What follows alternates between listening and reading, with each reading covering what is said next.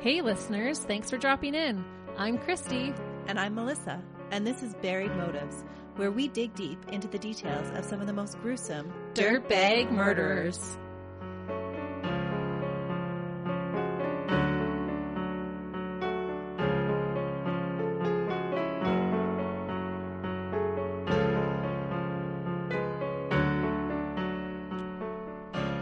Today, we're going to dig deep into the Harrison family murders. Three members of the same family found dead at the same residence, separated by less than five years. What? Yeah. Three dead within five years on separate occasions. That's right.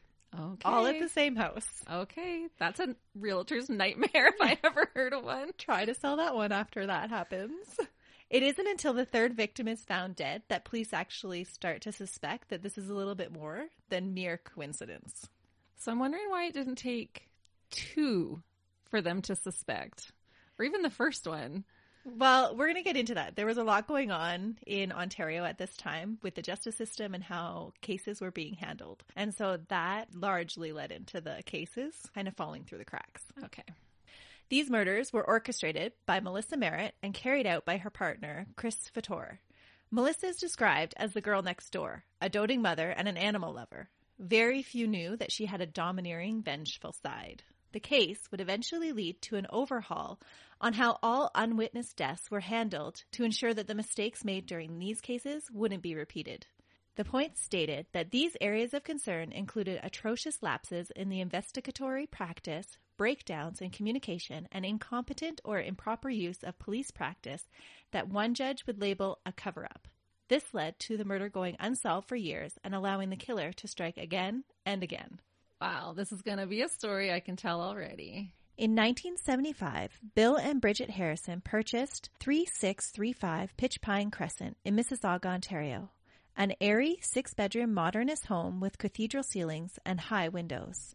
Pitch pine. That's such a fun word to say. I- as soon as you said that, I'm like, pitch pine. I like how that That's where. I want to live. Yeah, I want to live on Pitch Pine Crescent. Well, after what happened there, I'm not sure I want to live there. that's true. Okay, I take it back. It was the area in Mississauga that was sought after, though. oh yeah, with a name like Pitch Pine. Yeah. In the 1960s, Bill Harrison and Bridget Blackwell met at the Stratford Performing Arts Theatre, where Bill was working as a costume designer and Bridget was attending an apprenticeship for acting. Despite the racism they faced as a biracial couple during the 1960s, they forged forward together and were married in 1969. And the purchase of this home in the suburban area of Mississauga was the next step of their dream. Good for them. Yeah.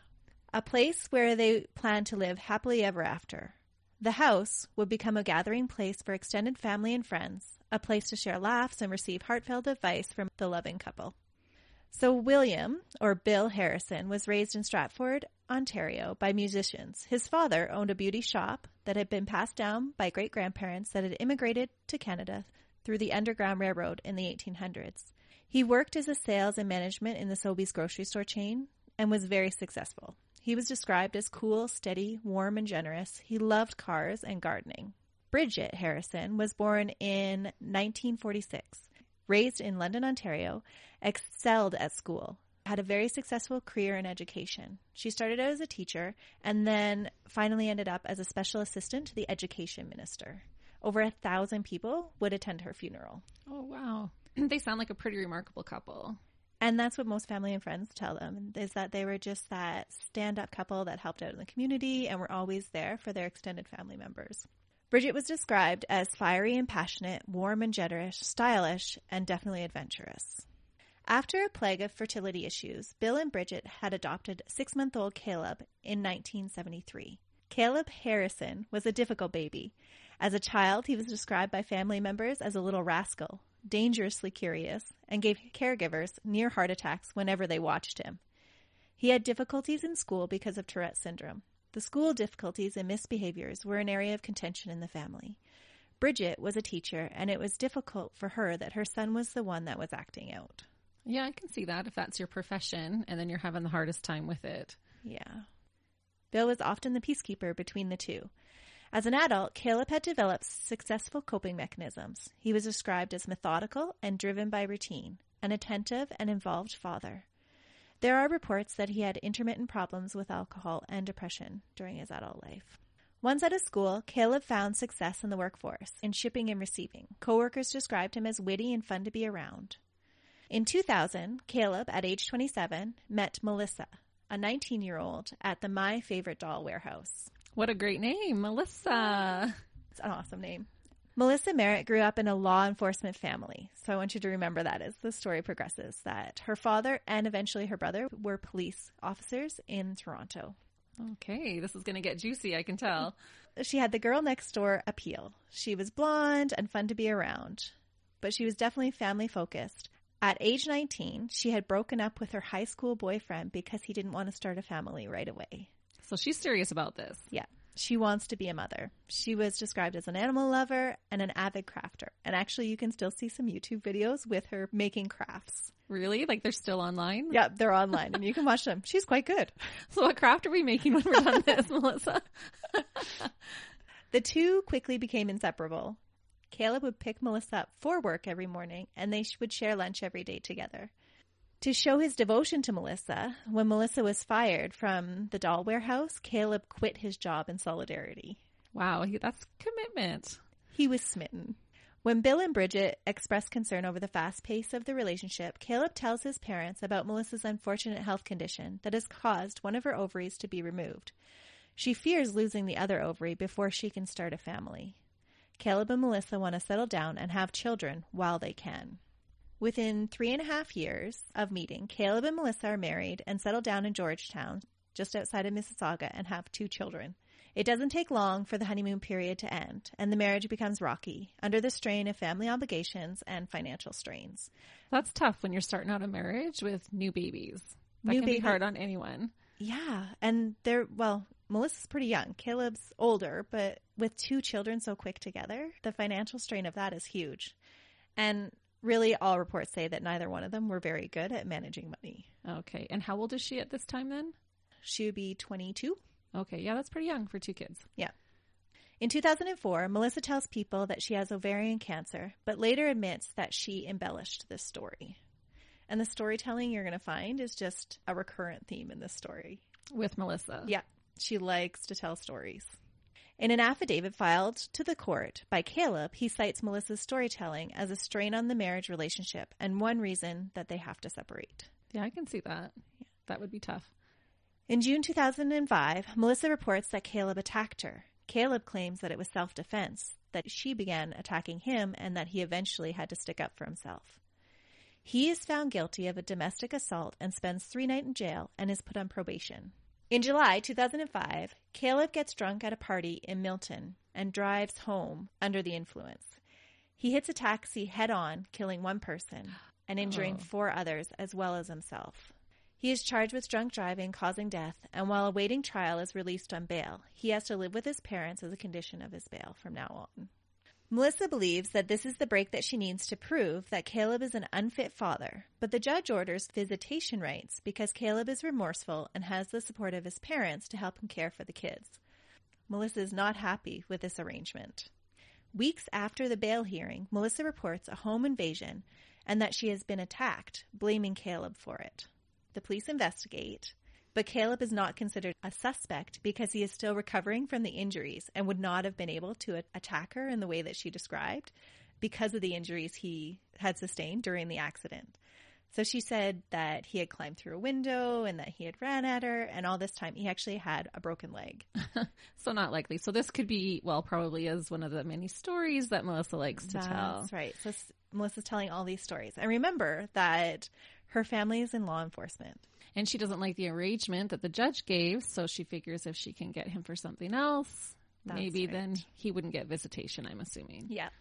Melissa reports several other home invasions after the first, but the police find no merit in these reports and no charges are ever laid. So it wasn't that she tried it one time. She tried it several times to blame him for like kind of breaking into their house and and causing disturbances. And what a waste of time for the police force. Like they've got better things to do than come and check out your lies. That's right. In October 2005, Caleb uses Melissa's repeated attempts to frame him as grounds to get a judge to grant shared custody rights to Caleb. From this point on, Caleb has the kids Tuesdays, Thursdays, and every other weekend as long as he abides by his bail terms, which are living with his parents and having their help, and he can't be drinking.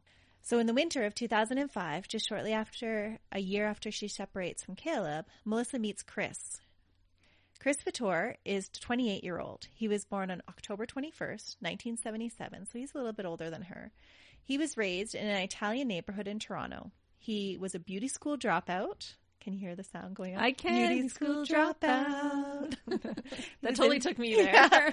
he was a beauty school dropout and currently worked as a kitchen manager at Hooters and occasionally as a nightclub bouncer. Everybody reports that he was built like a linebacker. So he was like a heavy duty weightlifter. So not the type of person you would expect to see in beauty school. No, not at all. And it's kind of interesting because Caleb's parents had a beauty shop, didn't they? Yeah. Yeah. yeah. He was an interesting guy. But for all accounts, he was described as being doting and protective of Melissa, deeply loving towards her children, and he was filled with loathing towards Caleb Harrison. From his left elbow to his wrist, he had a tattoo that read, Only the strong survive. Hmm, is that foreshadowing? In 2006, Chris proposes on his birthday. And in April 2007, Melissa and Chris plan a wedding, but it is hampered by the fact that Melissa is still actually married to Caleb. She states that she believed a divorce automatically happened after a two year separation. And so she never bothered to file paperwork. Hmm, so all this time they've actually still been married. Yeah, they've just been separated. Okay. File that paperwork, you Yeah. guys. File that paperwork. Chris and Melissa proceed anyway and have a wedding ceremony. And get this this is where they have it at Fantasy Farm Banquet Hall. How fitting is that? they have a wedding that actually isn't a wedding at Fantasy Farm Banquet Hall. Sounds legit to me. Why wouldn't they just go and file the paperwork and I then have their wedding? Yeah, I don't know. Maybe they were going to lose their deposit or something. Maybe. They're not very good with money. And so they didn't want to lose what they had, I guess. So after their wedding, they set up residence in Mississauga. In spring 2007, shortly after the marriage, a judge grants 50 50 custody between Caleb and Melissa. Bill and Bridget enjoy taking active roles as grandparents. They help Caleb with the day to day care of the children and provide transportation because at this time, Caleb doesn't have his license back, obviously Right. they had always wanted a big family and so they're happy with this arrangement they're more than happy to help out with their grandkids but melissa is resentful of it she hates their interaction with her children and she calls it meddling Nice. So from the spring to the winter of 2007 to th- 2008 five unsubstantiated claims of assault towards the children were made by melissa against caleb and his parents there's no evidence for any of the claims, and police believe that the children's statements that she submits to the police were coached by her. And that's terrible. When you start to get your kids involved and having them lie for you, Yeah. that kind of thing just gets me mad. Or she was trying to convince them that they were in some way abusing them somehow. The kids. Yeah. In December 2008, Melissa refuses to honor the custody agreement and will not allow the children to be seen by Caleb or his family. By December 22nd, 2008, a judge orders Melissa to stop interfering. So it's this ongoing custody battle of going back and forth between judges, and they're constantly fighting over who gets the rights to these two children. Right. And I wonder if it's like, you know, the beginning you said how all she wanted was a family, you know, even broke up with her boyfriend because he didn't want to have kids right away at a young age. And so she doesn't want to share. She doesn't want to share her kids. And from all reports, she was super resentful of Bridget and Bill's involvement in the children's life. It wasn't so much Caleb, although she didn't want Caleb to have them, but it was she was more irked by the grandparents having an active role. That's interesting because usually you would encourage that. Yeah, you'd want a big support system around your kids, right? But this was not the case with her. Um, in March 2009, Caleb is found guilty of drunk driving causing death. And so this is where he's been on bail this whole time. And now the sentencing has actually gone through and he has to spend 18 months in jail for it. The judge orders that Caleb's custody rights be transferred to his parents. So the kids can maintain their routine so that even though that dad goes to jail, the kids still maintain their 50 50 between mom and grandma and grandpa's house because that's where Caleb was living. Which probably made Melissa even angrier. Absolutely. Again, she is not happy with this arrangement at all.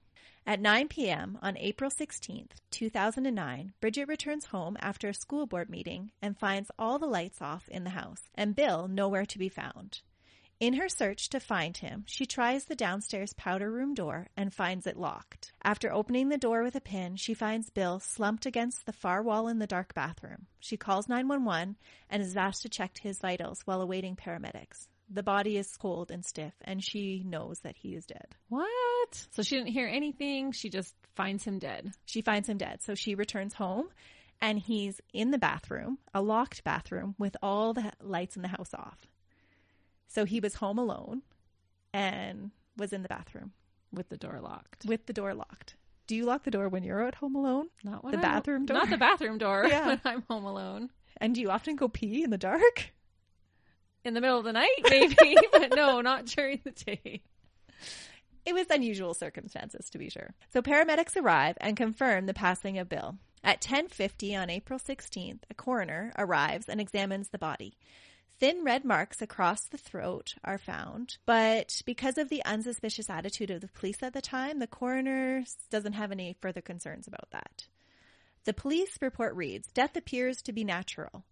But because it's an unattended death, the body is sent for an autopsy. So it's only because that it's unattended. They don't feel it suspicious in any way. Which means they probably didn't do fingerprinting or check out the the scene. At There the is home. nothing done at the scene. So, a different coroner performs an autopsy at the Credit Valley Hospital with the assumption that the death is not suspicious based on the police report. No police attend this postmortem, and the coroner never saw photos of the scene. And because of this, the coroner makes some assumptions about how injuries that he finds how they occurred. And police state that they were not told about some of the injuries that the coroner had found later on. So that's they kind of blame the coroner that hey, you didn't tell us that some of the injuries that you found could have been suspicious.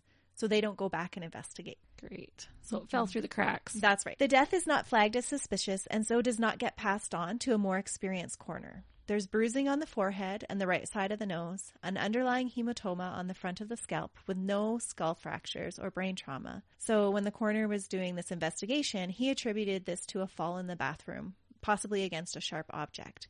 Had he been able to see the actual crime scene photos and where the body was placed, there was actually no sharp objects around them. There were thin red neck abrasions, which they attributed to a necklace that was never found, and then a fractured sternum. And again, the coroner assumes that this is because there was CPR performed at the scene, but the police never reported CPR and CPR was never performed. So these guys just needed to talk to each other. That's right. There is no talking between the coroner or the police at the time. The coroner finds no evidence of natural death either, no anatomical or toxicological causes. The coroner rules the death as a result of acute cardiac arrhythmia, which actually isn't a true cause of death in any stretch of the imagination. It's just something that could have happened, that could have led to something causing the death. But it's a really odd coroner report. so it's just like a guess. Like it could have been this. Yeah, it's kind of like, well, I can't find any other cause, so maybe this happened kind of thing. And you would think there would be evidence if that did happen. But there wasn't. There was no anatomical changes in the heart structure at all. So hmm. it was a really, really interesting coroner report to, to read. So sometime on April 16th or 17th, Melissa and Chris leave Mississauga without telling anyone amid mounting financial issues.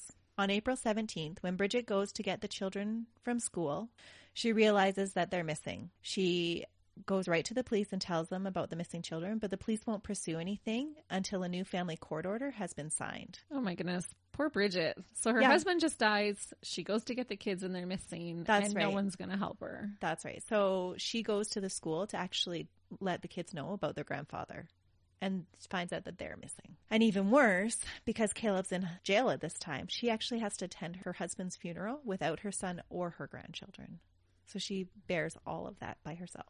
Oh, I can't even imagine. So she's dutiful though, and she follows through with the police request to get a new family court order signed. And on April 23rd, 2009, Bridget is granted sole custody of the two children. So it's with this report then, on April 24th, that police learn that the children told a teacher that they were going on a long trip on the day that Bill died. Chris had called into work and said that he wouldn't be there that day either of the death and doesn't return to work after that day. So why was this not deemed suspicious? because again, you will get to it, but they don't talk to each other. Those two different departments, the ones that investigate missing children and the homicide department, or it didn't even go to the homicide department. The the coroner or the people that were investigating the death, they don't talk to each other at all. They don't draw the lines between the two. The police go to Melissa and Chris's house and find it empty and that they haven't been seen since April 16th. Yeah, they skipped town. That's right. April 26th, Bridget let the police know that she had received an email from Melissa explaining their disappearance by saying that she was getting away from threatening letters. Caleb received a similar letter in jail, postmarked April 17th. So she sends Bridget and Caleb a letter saying that, well, we, we had to skip town really suddenly because they had received some threatening letters and she was fearful for her and the kids. And so that's why she had left town, but didn't leave any forwarding address. Did she say who the letters were from? No, just that she had received threatening letters. On May 6, 2009, an official abduction investigation was started. No connection was made between Bill's death and the disappearance of the children because of the separate investigative units. Later, investigators from both cases would report that had they only known about the other occurrence, then they would have investigated further. Yeah, that's unfortunate. Yeah. From April 16th to November 2009, Chris and Melissa had settled in Nova Scotia under aliases and started a new life there. Melissa's fourth child is born, and eventually they're found by police when Chris accidentally signs his real name to a rent check. Oh my goodness. So if you're if you're saying that you're innocent, why are you changing your name and hiding out? Well, because they had these threatening letters. Right. Oh, right. Right, And yeah. that's not a story. That's not another one of That's Melissa's not a story stories. that she's famous for, but yeah, this is actually happening this time. When they find Melissa and Chris, they actually arrest Melissa for child abduction, and she's released on bail until the hearing can take place. So they're brought back to Mississauga, and the children then return to Bridget's care. Okay. Caleb gets released early from prison because of good behavior, and it doesn't take long for Melissa to fall into old patterns. On April 10th, 2010, Melissa and Chris go to Caleb's residence to deliver photos and letters to the children because there ac- actually is a restraining order at this time to keep them away from the children because she's up on ab- abduction charges. Right. She's So their she- kidnapper. That's right. So she's not allowed around them, but they break it all the time. Melissa stays in the car a block away because this is a violation of her bail. Bridget reports the breach to police, and Melissa's arrested for breach of bail terms and spends three days in jail. This enrages both Melissa and Chris, who feel that this is unfair treatment that they're not being allowed to see their children. so they're just not taking any responsibility for their actions at all. Not at all. No. She continually breaches her bail. Now, I was trying to understand it from a mother's perspective. If you're told that you have to stay away from your children, I'm not sure bail terms would keep me away either. Yeah, that would be a tough one. But then I would also think if I'm going to mess this up, then I'm going to ruin my chances of Yeah. getting them back. Well, you're playing the long t- the long game, right? Right. Of like if I just wait it out now, then at least this this is going to get me back to them. And maybe she just didn't have that forethought or maybe it was because she believed that she had some extra protection because her family was in law enforcement that nobody was actually going to charge her, That's true too. right? Like why else would you be so brazen about break your terms of bail so often? Right. That makes sense that daddy's going to help her, big brother's going to help her. That's right. Well, and they've already gotten away with murder. That's true. This is a year later, and nobody has even blinked an eye about Bill's death. yeah, so I can see how that would increase your confidence. Yeah. Bridget has several diary entries during this time concerning the interactions that she had with both Melissa and Chris. She writes several things about the language that they use with her, what they call her, and it's not pleasant. So they're they're quite abusive towards her because they view her as being the reason why they don't have their kids. On April 19th, while preparing a written statement for Melissa's abduction trial, Bridget writes Some people believe in coincidences, some do not. Publicly casting suspicion on the timing of her husband's death and the disappearance of her grandchildren with Melissa and Chris. So she actually makes like a post about like, this isn't a coincidence. People need to wake up, and she has suspicions about it. Yeah, and how come Bridget's on the right track and she's not in law enforcement and the law enforcement is not putting Just those things together? Kind of put it missing it all. Yeah. Poor Bridget. Yeah. On April 21st, one day before the abduction hearing, Caleb's eight year old son comes home to find Bridget laying dead at the bottom of the stairs. Oh no. So- no, no, no, no. Yes. He runs to a neighbor's house for help, and an ambulance is called. Her body is positioned, laying face up with her arms down by her side, her head resting on the first step. How horrific for this little boy to come home Come from home. school. He's lost grandpa and now he finds grandma. And this is his main caregiver at this time, right? Oh my goodness. Dad's been in jail. At this time, Caleb is at the house, but Bridget is their main caregiver.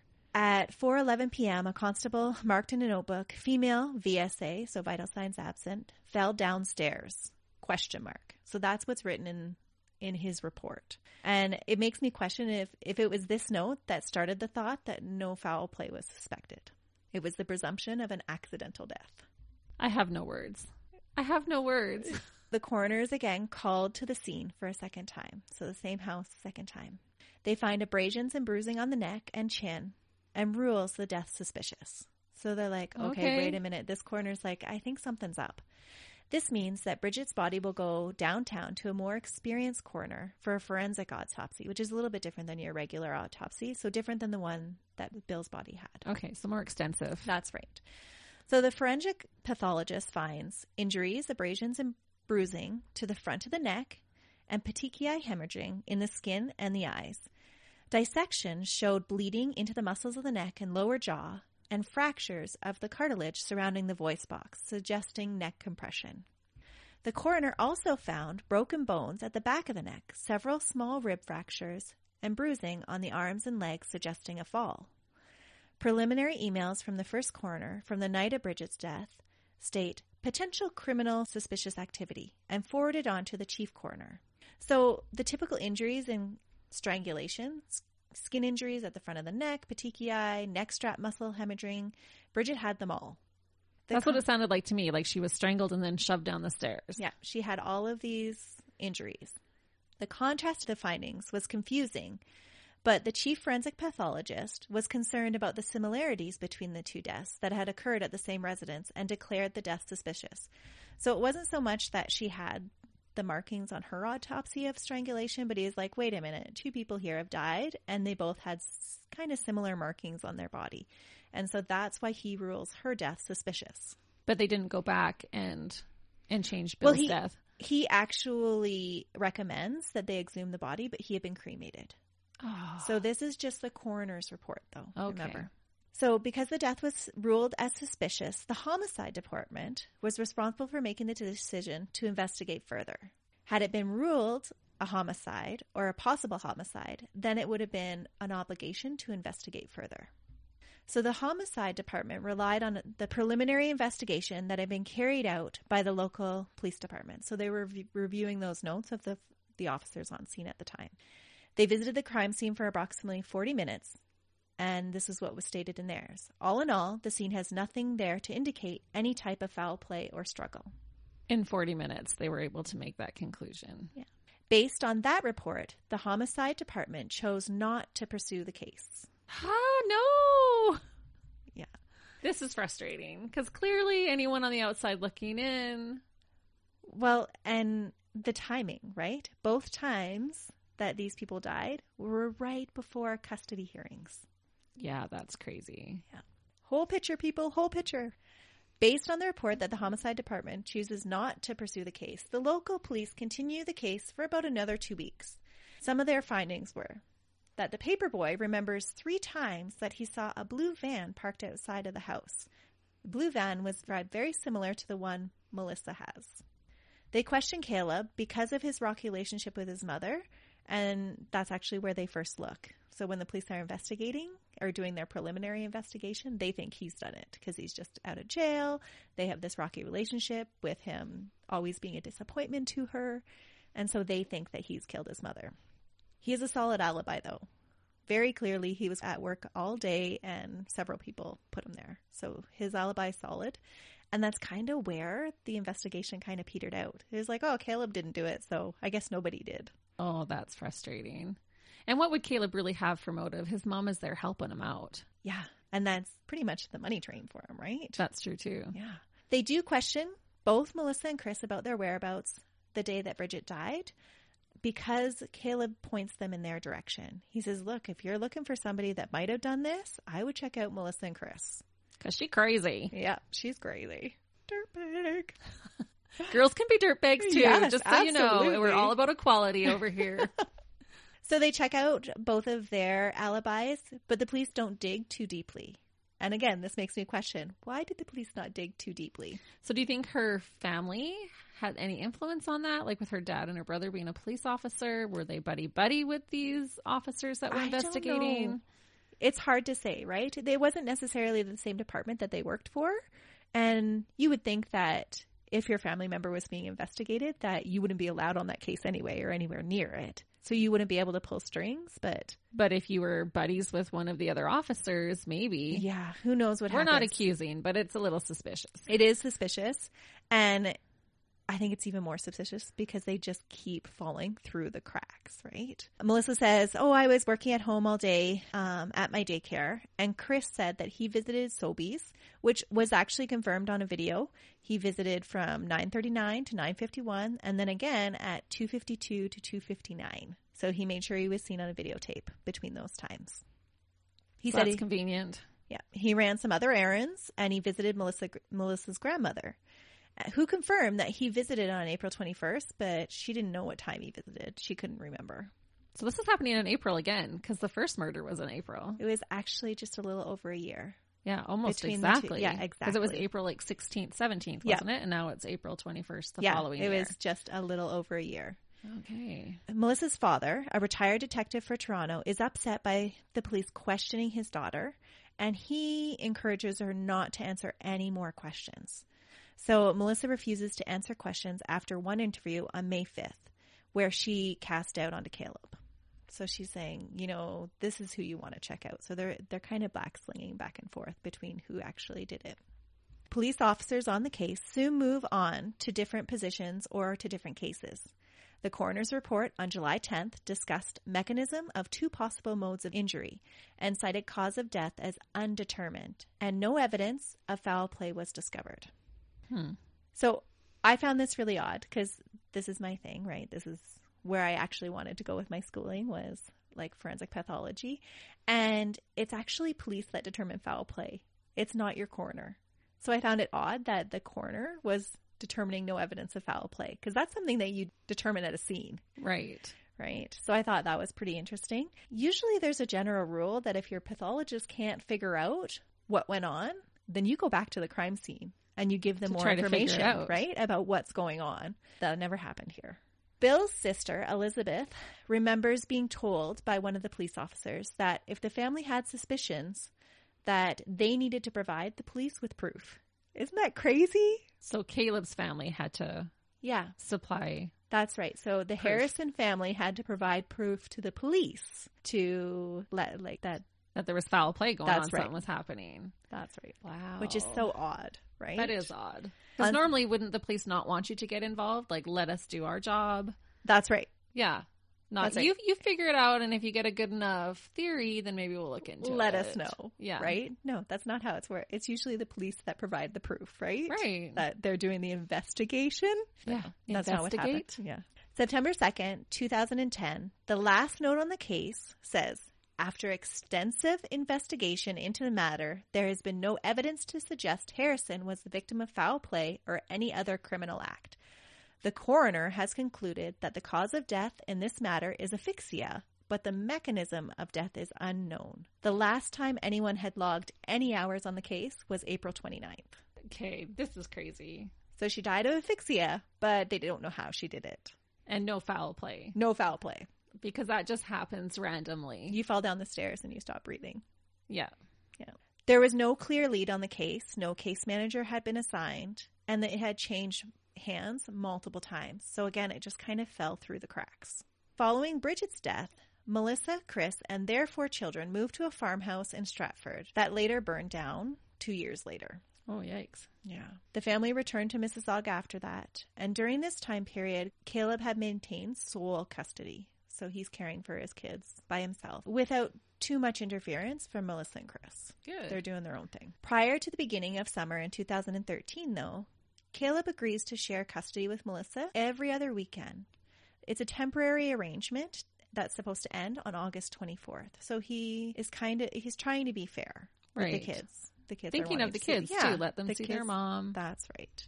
It was also reported during that time that Caleb might have been struggling with everything that had happened. So that he might have been a little bit depressed and struggling to take care of them and was okay with having someone else to share the responsibilities. Right. Makes sense. Yeah.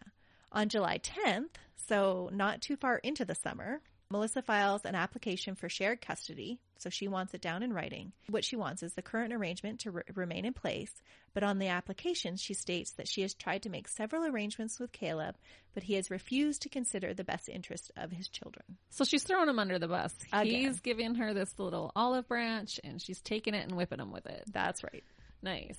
Okay, are you ready for these dates? Right? Okay. So, August 22nd, Caleb coaches his daughter's Little League team and then heads home. So, it was a time that the kids were with their mom. The children are with Melissa and Chris for the evening. After the game, they take the kids out to Pita Pit for dinner. A Walmart is located next door, and Chris makes a quick side trip while the children wait in the car. August 22nd, at 11 p.m., Caleb calls his girlfriend, and this is the last person that will talk to him alive. Oh no. On August 23rd, one day before the temporary custody agreement was to end, the housekeeper is interrupted cleaning by a man from Caleb's work looking for him because he did not show up to work. So this is like super out of the norm for Caleb, who is super routine driven, that he didn't show up for work. And it's so out of the norm that his coworker actually comes to the house. He shows up at the door and the housekeeper is like, well, I've been here cleaning for like two hours. I haven't seen him. Like, and I, she never cleaned his bedroom. So she had never went up in there. But they go upstairs together and they find Caleb dead in bed. Oh. Caleb is tucked into his chin and still has his eye mask on. What? Yeah. And that housekeeper, like, she's been cleaning in there for two hours and did not know that Caleb was dead upstairs. That's right. 911 is called, and one of the paramedics to arrive on the scene is the same one that attended Bridget's death and has this huge sense of deja vu. Like, I have been here before. Yeah, no kidding. Yeah. Third time's the charm. The paramedics find bruising and abrasions on the neck, swollen knuckles, and two deep scratches on the chest, and abrasions by the back by the armpit. And they're immediately suspicious, so they call in the police. Yeah, he Uh, probably fought back. That's right. The constable that arrives has the same sense of deja vu when she arrives on the scene to take photos. I have been in this house before. I have been through the, like, I've taken these scene photos again. So Caleb's autopsy reveals a broken hyoid bone, damage to the cartilage around the voice box, and is ruled strangulation. And the homicide squad is called to investigate. And did they have deja vu when they came in there? No, because they never went to the other one, right? They just went Oh, off the right. reports of the other police station. But this time we got we get the homicide squad called in, and there's actually an investigation done. So Melissa and Chris are identified as suspects early on in the investigation. On August 27, 2013, Melissa and Chris provide their alibis. They were home in bed. They had been awakened by their children at 4 and 6 a.m., but really that's their alibi is that they were home in bed. Mm-hmm. They're put under surveillance at this time. Within a week of Caleb's death, detectives collect Melissa's cell phone, the GPS tracker from their vehicle, and cast off DNA in the garbage bags outside of their house. There in the garbage, they find black and white Velcro shoes in a Walmart bag and black latex gloves.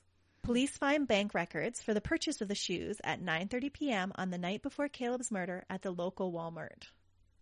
when they were at the pita pit feeding That's their right. kids. When they had the I'll kids just scoot over to Walmart and get some of our supplies that we're going to need to to kill your to father murder later their on dad. set. Nice, right? Yeah. And you know what's kind of like almost laughable to me is that after they kill him, they tuck him into bed and put his eye mask on. Like, they won't notice anything else. This will just make it look like he was sleeping and just died in his sleep. Yeah. So awful. It's bizarre. Melissa immediately applies for sole custody and is granted. What? Yeah. So this is what she's been after this No. whole time. The reason she uses is because it's coming September and I need to get the kids registered in school. And so they're under investigation for murder, but actually there's no charges laid. They're just being investigated. This is crazy. Yeah. This is so frustrating. Yeah. So she gets sole custody of her kids. On September 9th, the police secure a warrant for Melissa's cell phone and they found a 28 page document downloaded onto it about the type of security lock that's on the Harrison home. And it was last opened on July 2013 So she downloaded like the manual type To- of a thing to how to open their security. lock. Yeah. Within a week of being granted sole custody, Melissa and Chris take the six children and move to the East Coast. They've done this before. Yeah, they're That's skipping their- town. Yeah. Did they get new names because they feel threatened? It was crazy. So police continue to investigate the couple's home the same day as the phone was secured. They find when they get there that it's empty and a lot of stuff is left behind. Because they left quick. They left quick. They find out that the couple had signed a one year lease three weeks before that and then just took off. The black gloves and shoes that were found in the garbage have Caleb's DNA on the outside of the gloves and Chris's DNA on the inside of the gloves. They found two laptops and USB devices with incriminating web searches on them. And police don't know which one of the two did the web searches, but they know that this is what was it was a shared computer and this is the later evidence that was thrown out. Okay, that's frustrating. So I'm going to read you some of the searches that they found Oh, no. that weren't allowed. How long until someone dies from being choked? And that was on April 1st, 2010, 20 days before Bridget's death. How to get through a locked patio door? Can you taste rat poison? Oh my. Bill Harrison, August 6, 2010. Repeated searches for gross pictures of dead bodies, dead body pictures, pictures of dead bodies in April 2010. Bridget Harrison, two days after her death. Bridget Harrison, six days after her death. If a grandparent has custody of a child and they die, which of the parents gets the kids? So this is two months before Bridget's death. Easy ways to kill and get away with it. Oh my gosh. I want to know what comes up on that search. How do you know if your home phone is being tapped? How to extract poison from plants? How to make poison liquid? oh my goodness. So these are all the things that are found on their computer. and not able to use in court. That's right. Police are suspicious of the two, obviously, and they set up an intricate game of with a warrant. So this time they're being very, very careful. They have a warrant, but what they do is they start surveillance on the couple in Nova Scotia. So remember how I said their house had burnt down? Right. They had set up a GoFundMe page after that house burned down. It was still active. And so the police posed as a contributor to their GoFundMe page. Okay. And they set it up so that um, the offer was made to help them, but then Melissa had to contact that person. So because she contacted them, it was well within the warrant search. So Ah. police were a little bit tricky. They finally figured out how to how to work them. Smart. That's right.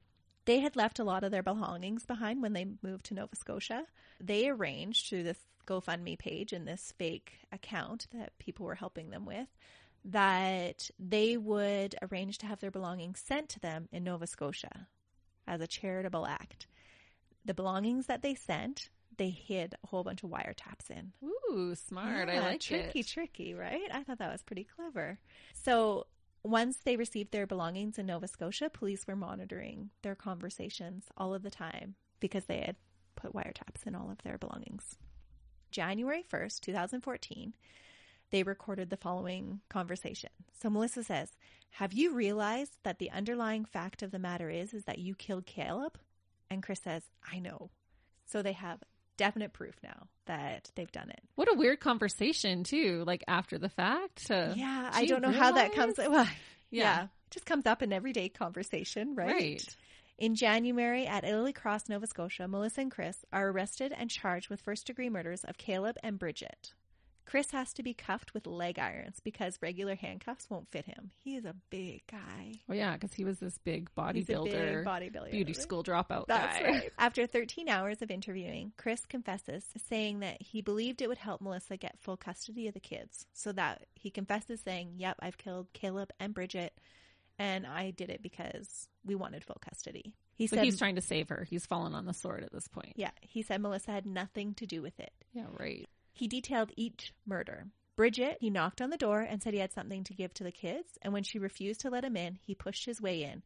He hit Bridget a couple of times and then squeezed her neck until she stopped breathing. So for Caleb, he says he used his son's keys to enter the house late at night, wearing black gloves and newly bought shoes and a hoodie with a baseball bat hidden in the sleeve. He found the bedroom because of the noise of the fan and struck Caleb's chest with a bat. Caleb struggled, but Chris threw him onto a bookcase and then strangled him. He placed him back in bed and tucked him in. Oh my goodness. January 31st at 10 p.m., police put Melissa and Chris in a room at a Halifax Airport that they have previously tapped. The couple think they're alone. Chris says he's taking the rap and that she should say that she didn't know anything. Melissa takes exception to Chris's parents likening her to Karla Homolka. That's a whole nother horror story. That is a whole nother horror story. The trial begins on September 27, 2017. Melissa pleads not guilty to all charges, presenting a case in which she knew nothing about Chris's actions. So she throws him under the bus. Chris pleads guilty to Caleb's death, but not Bridget's. He says he only confessed to save his wife and that he really had nothing to do with it. He says the confession was coerced. Or He was changing his story. he's changing his story. They both deny anything to do with Bill's death. After that was ruled as natural. Bill's That's death. right. Yeah, there's no suspicion at all. So they're thinking, let's just not say anything about it and Yeah. we'll get away with it. Yeah. Which makes you think that, again, do they have some inside information on what information they actually have on Bill's death? Because they know they can't go back and exhume the body. They know that it's very limited evidence.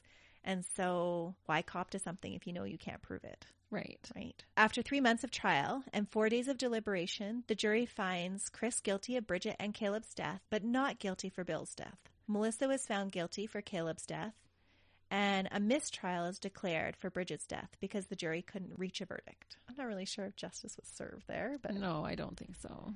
yeah. So Chris and Melissa are each sentenced to automatic life terms without parole for 25 years, and currently they're both appealing that. And just a little like, where are they now? Melissa got married to a fellow inmate at the Grand Valley Institution for Women.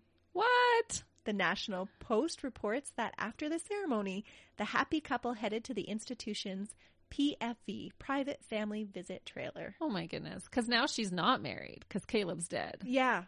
Yeah, so she's free So to actually get, get- married. and not at the fantasy farm this time. Yeah. Real. For reals. For realsies. That's right. Is that not crazy though? You destroy a whole family and you just get to continue on with yours. You get to get Yeah. married and you get to do all, like, it just seems so bizarre to me. It's unjust. It is. Chris is doing time at the Beaver Creek Penitentiary and actually has a dating site up. What? Yes. He's seeking companionship on the Canadian Inmates Connection.com. His profile states I am on this site to find someone I can connect with, someone smart and mature with a youthful side, someone with a great sense of humor and doesn't mind being silly and having fun, someone who enjoys working out and staying healthy, someone who shares my interest. They say opposites attract, but in my experience, they don't last. I'm not looking for anyone controlling me. I've been there, done that, threw away the t shirt. Oh my gosh. That's his dating profile. so he's looking for someone with similar interests. Does that include murdering people while they sleep? Maybe. Strangling old women? Isn't that so crazy? Yuck. Oh. It just, it floors me that that gets to still happen. Yeah, in prison. Why are Yeah. you allowed to have a dating app and site and access to all that in prison? So crazy. The Harrison family pushed for an investigation into the police shortfalls of this case and were eventually rewarded with an internal review of the Peel Regional Police Division. They released a lengthy report on the failings of the police to investigate the first deaths. 14 immediate changes were implemented into the police processing.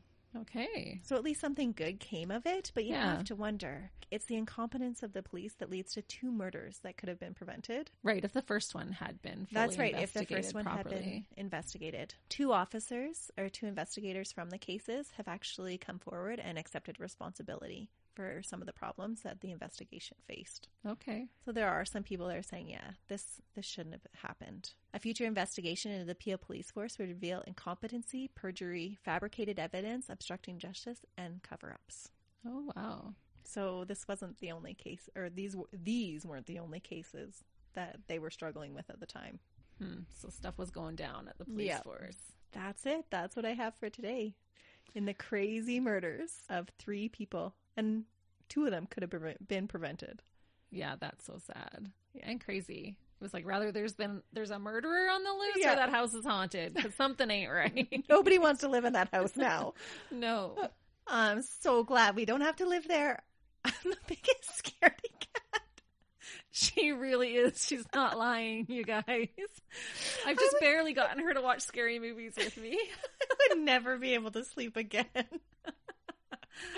Well, that's it for this week. Thanks for joining us, and let us know what you think.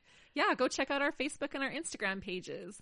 We're always curious to hear what our listeners are thinking. And I'm wondering if you guys think, did Chris and Melissa, were they responsible for Bill's death?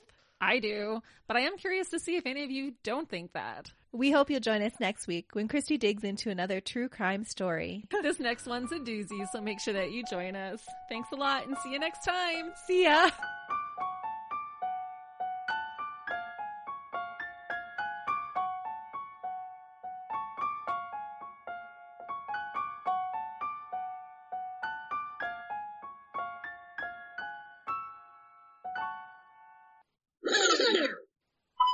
We hope you'll join us next week when Christy digs deep into another cruise, another crewy time story.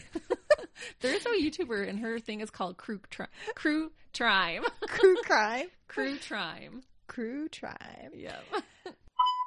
So Bill Harrison was raised in Strathmore. Strathmore. not, not Strathmore, because he's in Ontario, not in Alberta. The tip the tongue, no teeth, the lips.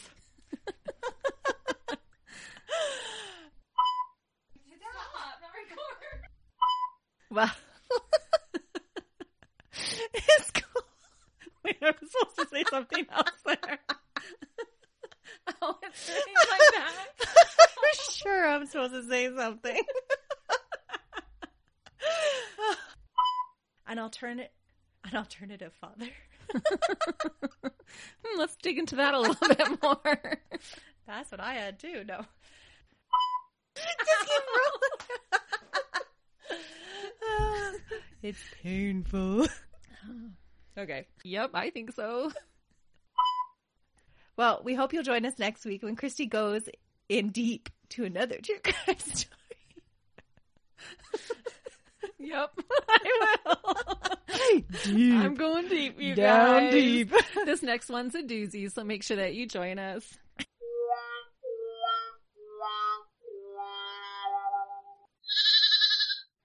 Hey, we're live, pal, and we'd love for you to come check out our podcast, Tales from the Estate. Each week we talk about our top five favorite somethings. My beautiful wife Caitlin likes to share all sorts of random facts. Yeah? Did you know that cows have accents? We did now. But we also review all sorts of snacks and other great things. And so if you love everything random, I think you'd enjoy Tales from the Estate. So come check us out. Yeah. Okay, thanks. Bye.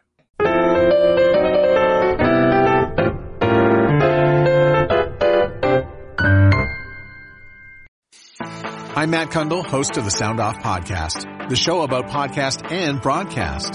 Since 2016, we've been speaking with amazing people who have populated your ears for decades. Legendary broadcasters, research wizards, talent experts, podcasters, voice talent. Almost 400 stories, all for free. Subscribe or follow the Sound Off Podcast on Apple Podcasts, Spotify, Amazon Music, or at soundoffpodcast.com. Another Sound Off Media Company podcast.